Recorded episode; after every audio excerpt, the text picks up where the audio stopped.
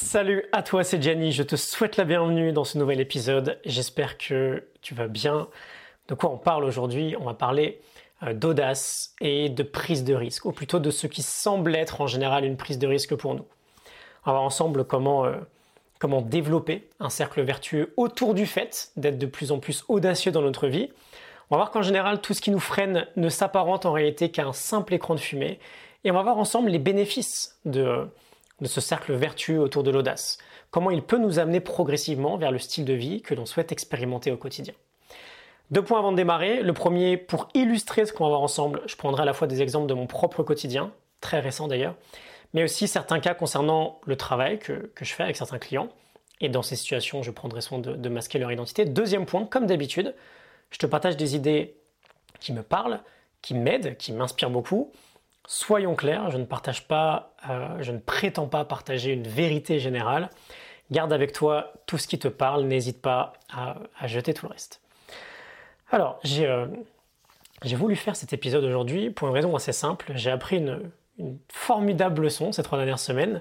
C'était vraiment la première fois que, euh, je pense en tout cas, hein, que je proposais un projet avec autant d'enthousiasme, avec autant d'alignement, avec un, un réel feu sacré à l'intérieur.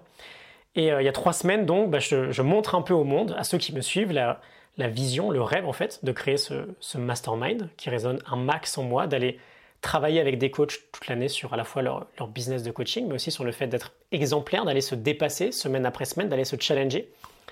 Et la leçon, c'est, euh, bah, écoute Jenny, non seulement tu peux vraiment te permettre de proposer le projet que tu souhaites vivre, euh, expérimenter, qui te fait le plus kiffer, mais en plus, tu as des personnes vraiment inspirantes qui vont venir te voir et te dire euh, bah, c'est exactement ce que je veux faire, c'est exactement ce qu'il me faut aujourd'hui, c'est exactement l'aventure que je veux vivre moi aussi. Et c'est génial. Euh, sur les 8 places que j'ai proposées, il y en a déjà 6 qui sont, qui sont bloquées. Petite parenthèse promotionnelle d'ailleurs, si jamais tu veux rejoindre la fête et vivre cette expérience assez dingue qu'on va créer en 2022. Je suis vraiment très heureux de l'équipe qui est créée, je trouve qu'il y a un fit assez fou. Euh, ne tarde pas trop avant de me contacter, on va pas tarder à démarrer, il reste, il reste deux places disponibles dans le groupe, je ferme la parenthèse. Mais voilà, je, je fais ce move de me dire, ok j'en parle, ça devient réel, et on verra bien. Et le on verra bien se transforme en euh, waouh, trop bien, j'en suis, quand est-ce qu'on commence? Un autre exemple, on a passé avec Lucie il y a 15 jours une, journée entière à la patinoire de Grenoble, il y avait un championnat international. Et tu le sais peut-être, le patinage c'est une bonne partie de ma vie. Euh, et j'ai adoré cette journée. C'était euh, évidemment l'ambiance de compétition est assez incroyable pour moi à chaque fois. Et dans les jours qui ont suivi, j'ai pris le portable et je suis allé, euh, sur Instagram, je suis allé envoyer des messages à des patineurs que, que j'adore, que j'avais vu patiner ce samedi-là. Et pareil, je tente le coup, je tente quelques connexions et, et j'ai des retours. Et quelques jours plus tard, j'étais en visio avec certains de ces, ces grands champions. J'avais créé des échanges avec eux. Et d'être suffisamment audacieux et d'oser faire ces petits moves-là, ça me donne tellement d'énergie. Et je crois vraiment que cette énergie est assez universelle.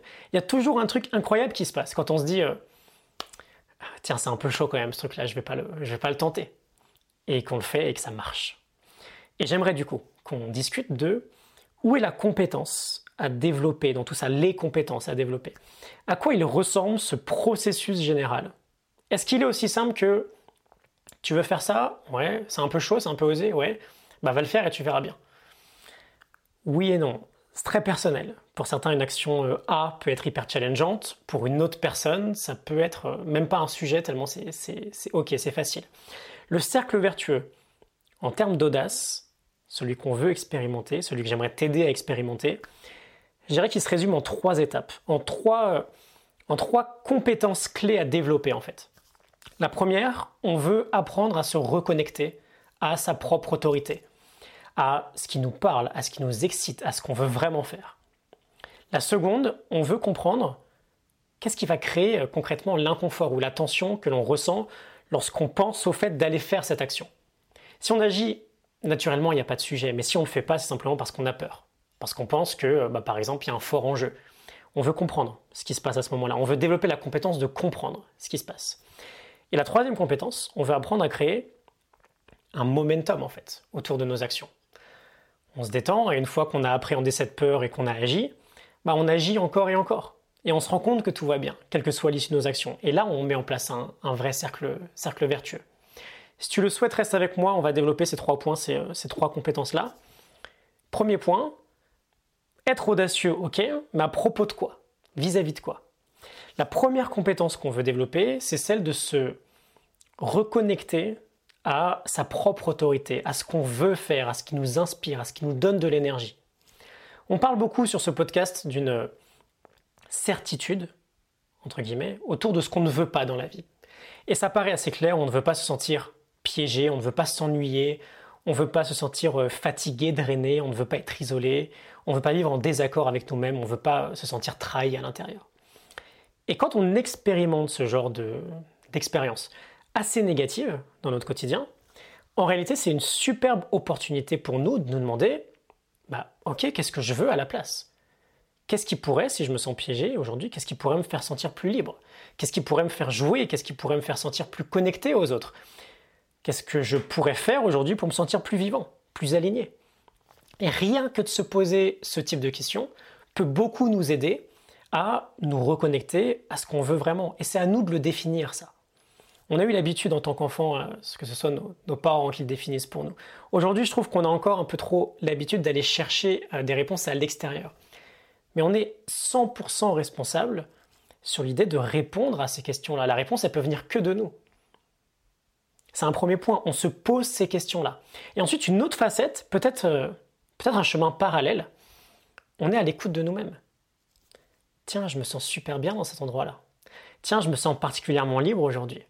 Tiens, je me sens très excité, très vivant quand je fais ce truc-là. Pourquoi? Qu'est-ce que je suis en train de faire qui crée cette belle expérience? Si je reprends mes deux exemples de, tout à l'heure, le mastermind vient d'une expérience folle que j'avais vécue lors d'une Spartan Race aux États-Unis, où je m'étais jamais senti aussi vivant, aussi euh, connecté à un groupe. Euh, c'est de la bonne donnée, du coup je veux reproduire ça aujourd'hui à plus grande échelle, mais mais je me base là-dessus. J'ai conscience de ce moment-là et je me base là-dessus. Et ce samedi à la patinoire, bah, c'est pareil. Journée de dingue, énormément d'émotions, j'adore la compétition, j'étais comme un enfant. Et c'est des directions, tout ça, c'est ce qui me fait dire, tiens Gianni, ta vie elle pourrait être vraiment géniale si euh, l'an prochain, bah, cette compétition-là, tu n'étais pas dans les gradins, tu étais euh, au bord de la piste avec euh, un, des patineurs par exemple.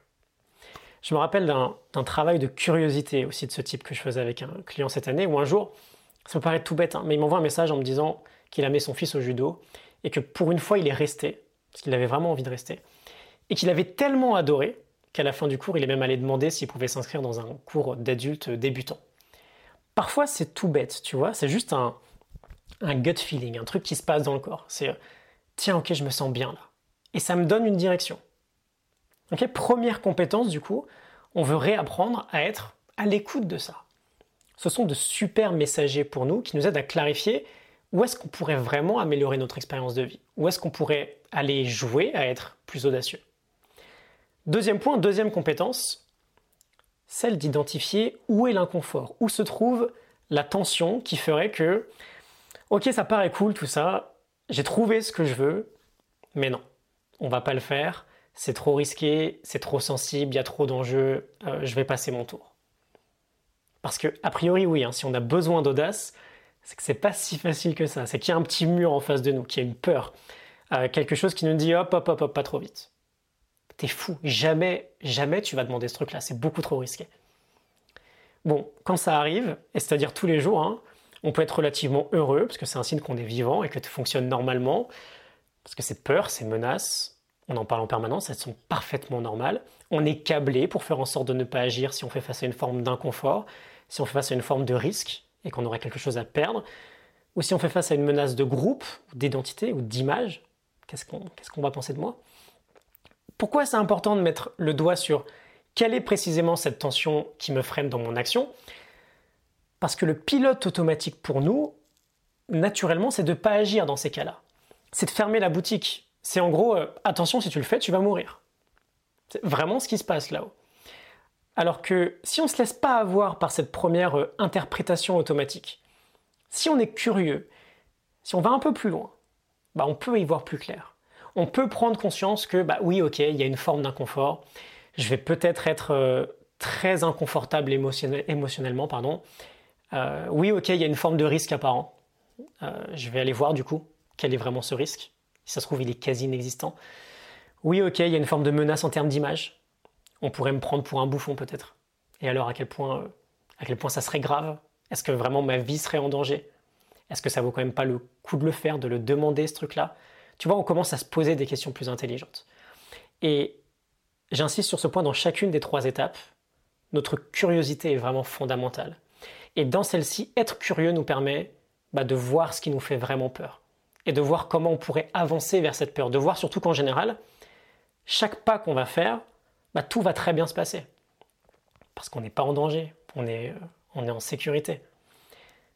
Je fais une parenthèse, tu te souviens, en juin, j'avais fait une forme de coming out professionnel en te disant, ok, je veux assumer de ne plus être une machine, je veux assumer de vivre une vie plus légère, sans être surchargé de travail, une vie de jeu où j'ai de l'espace pour, pour m'amuser, pour, pour vivre tout simplement. Et ça avait été un gros truc pour moi, bien challengeant, parce que bah, les menaces, là, elles étaient très claires. Qu'est-ce que, je vais perdre? Qu'est-ce qu'on va penser de moi? On suivait mon contenu en pensant que j'étais A, et ensuite je vais dire qu'en fait je suis B. Est-ce qu'on va continuer à me suivre? Est-ce que, est-ce que tout le monde va dire que je suis un gros glandeur en fait? Est-ce que toutes ces questions-là? Et d'avoir conscience de ces menaces à ce moment-là, bah, ça aide beaucoup. Je peux avoir une réflexion plus libre, plus raisonnée. Ok, je suis aligné, je veux me sentir libre, ce truc-là ça me pèse, donc j'en parle. Et si je perds 2-3 personnes sur la route, bah, c'est pas grave, ça vaut quand même le coup. On met le doigt sur l'intention. Et c'est souvent un bon démarrage pour l'atténuer et pour euh, poser les choses plus calmement, avec un peu plus de raison. Et du coup, on passe à la troisième compétence. Créer un momentum autour de nos actions. Dès lors qu'il y a une action de notre part et qu'on se rend compte que tout va bien, eh ben on enchaîne et on va plus loin. Et parfois ça ne marche pas, mais ça va, on est ok avec ça parce qu'on se rend compte que même quand ça fonctionne pas comme prévu, même quand ça ne marche pas, bah, tout va bien. Et à partir de là, on avance vraiment vers ce qui rend notre, notre vie bien plus kiffante. Les choses peuvent aller beaucoup plus vite. On, cultive ce courage d'y aller, de, de faire cette action, d'avancer. On devient particulièrement ok avec le râteau, avec le refus. Parce qu'on tente beaucoup en fait, donc quoi qu'il arrive, c'est un given qu'on va, c'est acté qu'on va se faire euh, rejeter de plus en plus, mais on voit qu'on va bien. Et la partie qui nous dit là-haut, euh, tu vas mourir si on te dit non, parce que c'est vraiment ce qui se passe dans notre tête quand on veut demander quelque chose parfois.